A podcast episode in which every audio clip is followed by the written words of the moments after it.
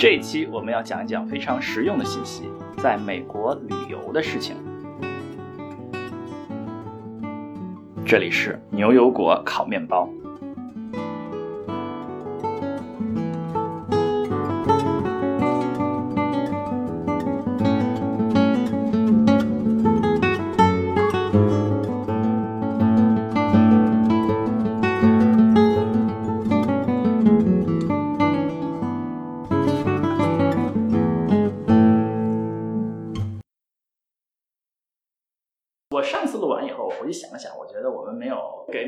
吃啊是以足够的介绍，我觉得不对。呃，我觉得首先应该介绍的是，隆重介绍的是啊美式中餐。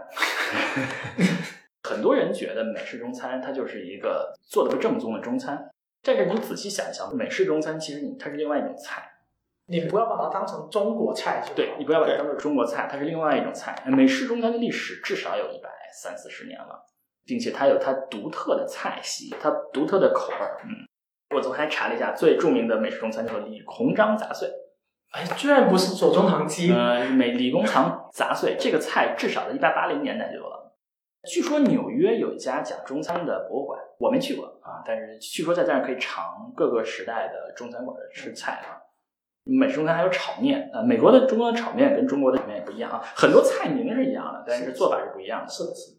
我其实还挺喜欢吃美式中餐的，呃，不是所有菜都爱吃啊，因为很多人，我们很多时候必须要吃美式中餐嘛，比如说你去机场啊，或者去去这些大排档啊，你有看一看有什么菜呢，就是中餐了。所以我其实对有些菜还挺喜欢吃的，我非常爱吃的叫西兰花炒牛肉啊，beef broccoli 啊，或者有人叫芥蓝牛嘛，有的地方对，其实很不错的。嗯，它的还有美美食中餐的宫保系。宫保系啊，其实跟中国的宫保鸡丁这味道完全不一样，但是也还不错。所以这都是有它独特味道的这个菜啊，非常值得尝一尝。还有著名的蒙古牛哦，对，蒙蒙古牛是比较常吃的一个美食。哎，你知道蒙古牛和蒙古有什么关系吗？不知道，有什么关系？没有任何关系。就是他们这个创造这个菜的时候，就希望显示出它的异域特色。不一样的地方，所以他就起了一个非常遥远的意义特色的名字——蒙古牛啊。所以很多叫蒙古什么蒙古的美式中餐，蒙古什么蒙古什么，都跟蒙古没有任何关系。它是美国美式中餐的一道，嗯，所以我觉得在美国吃饭呀，非常值得推荐。嗯，吃美式中餐，尝一尝，不要把它当成做的不好的中餐，它是呃另外一种菜。对，其实如果你跑去那种中部，比如说黄石啊那种地方，就基本上没有正宗的中餐的话。去吃一顿美式中餐也是挺好的，哎，也是不错的。对，而且就有些人毕竟吃不习惯很美式的那些菜，比如说有些特别是老人家喜欢吃蔬菜，然后美国菜就没有这种东西，然后美式中餐总给你吃到一些比较想吃的东西。嗯，对对，说的这个也是很有道理啊。其实你可以这样想，美式中餐很多菜式啊，像红章杂碎啊。一百二三十年了，它的历史啊比广式月饼还要长。广式月饼很明显是一个西式糕点，对吧？它大概历史也就是一百年多一点。嗯，这个美式中餐这一个菜式啊，比如说比红肠杂碎比广式月饼时间还要长。广式月饼已经被中国人看作是一个生活的一部分了，那美式中餐也是美国人生活的一部分，我们可以体验他们的文化。哎呀，好了，我们给美式中餐做了这么多的这个广告啊。还有一个啊，我又想到美美国菜需要值得推荐的就是美式墨西哥菜哦，墨西哥或者叫 Tex-Mex 吧，叫 Tex-Mex。这一个可能你在佛罗里达吃的比较好。我在佛罗里达吃过好几顿那个墨西哥菜，我都觉得挺好吃的哦。哎，你吃佛罗里达的墨西哥菜是墨西哥有点像墨西哥的墨西哥菜，还是美式墨西哥菜？呃，是美式的，是这样子的。那次我们就叫了一个菜。然后那个 waiter 就跟我们说，这是 Mexican Mexican 啊，But we are American Mexican，所以所以就那个菜在那个餐厅是没有的，但是就是他们在那边卖的菜都是已经美国化的墨西哥菜。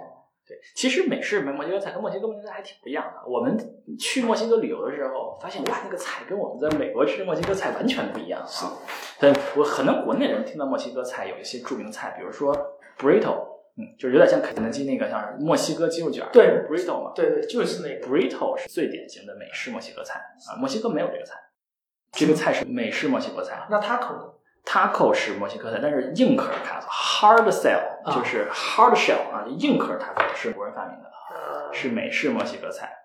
所以说美式墨西哥菜，你就你可以把它当做另外一种菜，和墨西哥的墨西哥菜味道不是太一样。嗯，其中有一个很大的区别，就是你可以体会到，就是说，嗯，美式的墨西哥菜里面的 cheese 芝士放的很多，它经常是放在上面。但墨西哥墨西哥菜基本上没有什么 cheese，嗯，就是油水都非常少，就它连你的肉的里面的油水都非常少，这是另外一个值得吃的地方。对嗯，还有值得吃的地方，我们上次说了吗？New England clam chowder，好像没有吧？嗯我们好像说过了 clam 是 chowder，clam 但是没有 chowder 深入的解释这个东西。啊说一说里面有什么？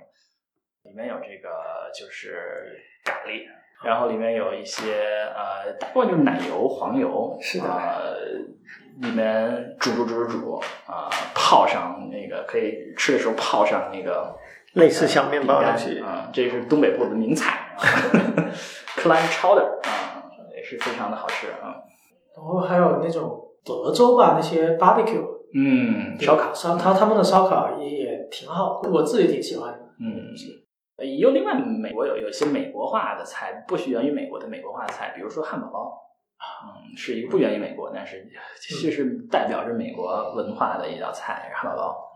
还有一个很多人在美国吃牛肉，但美国的牛肉很不错，嗯，和日本和牛的这个方向不一样。那日本和牛讲求的是高级，就是 luxury，就嗯美国的牛肉就是给一般人吃的一个东西，对它的质量比较好。日本和牛就是要脂肪很多，脂肪和这个瘦肉混在一起，对要混合的很好多。嗯，美国的牛肉基本上就是叫韧度瘦肉，呃韧度，并且血就是汁水嗯啊，就是吃的时候很韧，但是又能出水儿那种感觉，也是很值得吃的。就美美国的牛排还是挺不错的。美国的牛排，呃，比如说你去拉斯维加斯，基本上一个稍微好一点的酒店都会有一个那种 steakhouse，嗯，嗯，然后他们的牛排都挺不错。它其实美国是一个多元文化的地方，美国的饭馆儿，呃，其实是很不错的。嗯，尤其是我们住的这个地区啊，旧金山湾区啊，饭馆儿应该是非常好啊。特别隆重推荐一些旧金山湾区有一些啊、米其林三星的饭馆儿是亚洲系的啊，比如说啊对 Benu 啊比如说这个 Saigon 哈克萨，啊，就是都是这个亚洲系的啊。比如说 Benu 的这个厨师是一个好像是韩国裔的。所以这都是非常好的啊。我们这边这个啊，是吧？我们旧金山湾区有六七家米其林三星的饭馆，是六百人地区有六七家米其林三星的饭馆，可以吃到世界各国的美食。米其林三星的数量跟纽约一样多，啊，是是相当不错啊。这在所以在美国要吃的话呀，不仅仅可以吃到美国菜啊、美式中餐啊、美式墨西哥菜，还可以吃到各地的美食。嗯，所以在美国吃是很不错的地方。我要要说一下来美国玩该带什么。嗯，美国的插座是跟中国一样的吗？算是。不是，中国其实各种奇怪的插座都有。对啊、当然有时候也会遇到跟美国同样形状的插座，但不保证。嗯所以美国的插座就只有这一种。嗯，所以最好还是带一个那个转接头转接头是吧？最好带一个主转接头。对，就美国的那个插座，就是三插的那种插头的话，它啊、下面那两个叉是平行型，的，然后中国的那个是呈八字形的，很就很多了，不一定百分之一百，都有但是大部分都是八字形。嗯，所以国内的就是笔记本电脑，一般那个插座一般都是美国式的插座，对吧？也不一定啊，也有从别的摔过来。对对对，我知道，就是说以前我在香港买东东西，也就是肯定在美国是不能用的，因为香港是跟英国的哦，香港是英国的那个那个非常非常非常厚的的大的厚的三个对三个头啊。到美国来玩需要换现金吗？其实还是需要的，嗯但不不需要太多。对大部分的地方都可以靠信用卡解决？。就国内信用卡基本上都能刷。对，只要有 Visa 或 Master 就就可以了。而且强烈推荐用信用卡，因为你去住酒店什么的，你的押金如果是信用卡的话，它就可以用预扣缴的方式先 hold 着你一笔钱，对吧？如果你是用现金的话，它就真的要数你几百块钱的现金嗯压在酒店。所以一定要准备至少一张可以这个国际卡。对，其实我不觉得需要取特别多钱，我觉得你就拿一张国内的卡，国内的借记卡在美国呃信用卡 ATM 上面取钱就行了用了，ATM 取也可以吧？我不知道费率怎么样。在这个机场取个钱就行了，就机场一般那个汇率会比较坑，一定不要在换钱地方换，要去 ATM 上取啊。它最最差的情况下就是你会收一笔手续费。原来这个建行是吧，可以在美国银行的取款机上取到对免手续费的，现在还有没有了？不知道，这是多年前的事情了。嗯。那时候他们两个有合作关系。那但是，就如果说你取的多的话，比如说在美国玩一个星期取一千美元、八百美元差不多的话，那你就算交个两美元的手续费，也不是什么大问题，百分之零点二嘛，对吧？是的嗯所以，所以其实没有必要在国内花钱。我一直觉得，对，其实作用不太大，说真的。我们去过这么多的国家，从来没有在美国，从来没有去之前花过钱。我一般去别的国家，就会落地的时候在机场大概拿一百美元等值的那个现金，其实就就是比如说应急用的，比如你打车啊，对对对要要在机场稍微取点钱，或者是在 ATM 取，要或者是在这个换钱。不过换钱很坑，你要问清，楚换换钱换钱你要问清楚它的换法。一般都是在 ATM 拿会比较方便。对，但而且是就要算它的手续费，就算它的这个这个费用。我之前去菲律宾也是换了几十美元的菲律宾币，然后回来的时候发现换回来太亏了，然后就说算了，就几十美元而已，就留在手上玩吧。嗯，我们第一次去，比如说不是最开始去像欧盟啊、英国这样的地方，我们都特别想在回来之前把钱花光或者是换回来。但是我们后来后来想了想，像欧盟和英国这样的，肯定可以以后经以后还要去嘛，所以我们就打回来也没事儿。对，但是可能像一些小的地方，像菲律宾之类的，就是比较难办的。对，那边因为它的汇率比较低，所以其实你随便拿可能几十块美元就可以在那边玩很长一段时间。是的，嗯，对，嗯，好，我们说到了这么多，呃大家能不能推荐一个大家这个逼格高一点的地方，就是不是那么大众的，是吧？或者你你去过什么地方，觉得很少有人去的？Utah 有个地方其实不是一个小众的地方，但你很难去，叫 Wave。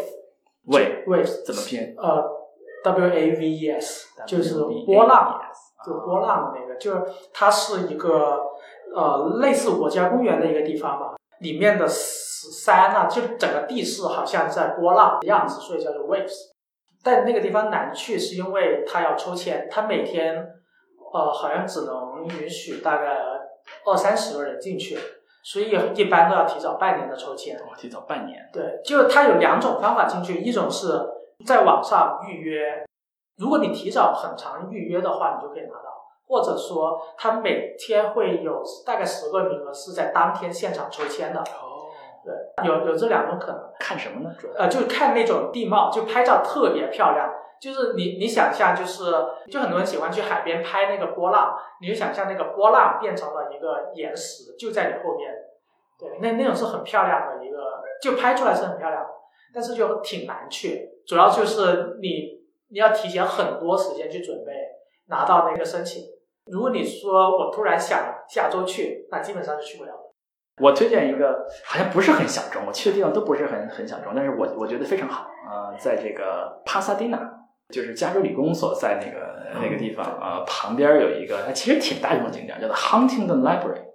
嗯，hunting Library，它是一个图书馆加植物园加园林，什么都有啊、可以去看到里面有一个中国园，还是非常正点的一个中国园，很漂亮啊、有一个日本园，那日本园还还比较一般了。呃，然后有这个植物园，呃，植物园还挺不错的，又不像是那世界级的植物园那么好，但是基本什么都有啊、它的这些多肉啊什么也都不错，我觉得这个地方还是还是很值得去去。哎，不过我说到这儿，想了想啊，其实美国的图书馆还是值得去、对去看一看，嗯嗯，尤其是像呃麻州麻萨诸塞州公立图书馆是一个值得看一看的地方，嗯，一个公立图书馆啊，一个非常的漂亮的一个建筑。然后纽约州那个图书馆也是很漂亮，里面有大穹顶啊、就好像是一个这政府机构一样，一个大穹顶，里面很漂亮的一个很大的一个呃自习室嘛，叫阅读室非常不错啊。不是所有的不是所有地方全都能进，但能看到的地方就很漂亮，可以拍照。纽约州图书馆也是非常不错的一个地方，值得去去，特别是喜欢拍图书馆的人。我推一个其实也不是很小众的吧，就是去阿拉斯加的那个。SeaWorld SeaWorld 是在 Anchorage 的南面，要开两个小时的车，所以其实去起来不一定很方便啊。然后它是一个可能只有一条主街的小镇。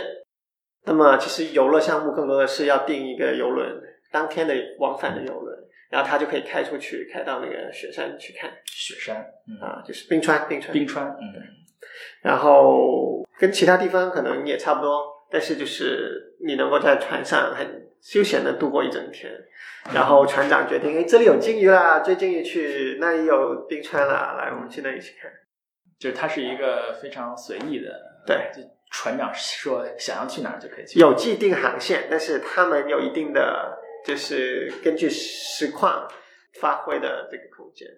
我还想到一个是加州一个国家公园叫 Kings Canyon，哦，Kings Canyon，对，就其实很多人在加州去国家公园可能会去，比如说 Yosemite 啊，呃，或者是 Redwood 啊那些。但其实我觉得 Kings Canyon，我当时印象最深是我们在那边看日出，然后那一天我们同时能拍到太阳和月亮在同一刻，就在同你你找了一个广角镜，同一刻就能拍到太阳月亮。那一刻我觉得我是第一次看到这么震撼的感觉。啊，对，所以 Kings Canyon 里面有北美最高的树，好像在 Kings Canyon 的门口有有一棵很高的树，哦是就是在那个地方有棵树哈，上面写的是嗯北美的圣诞树还是什么，好像有，好像是好像是 Kings Canyon 那个北美最高的树。那我们就今天就说到这里啦。我们说了美国的旅游啊、说了各个分区的地方的旅游景点，我们还说了一些美国总体来说可以玩的地方，好吧？对，这期的节目到此结束，我是 Cat。我是斯卡特，我是 Brian。谢谢大家的收听。如果大家对我们的节目感兴趣，请记得点击订阅按钮。好，我们后会有期。拜拜。拜。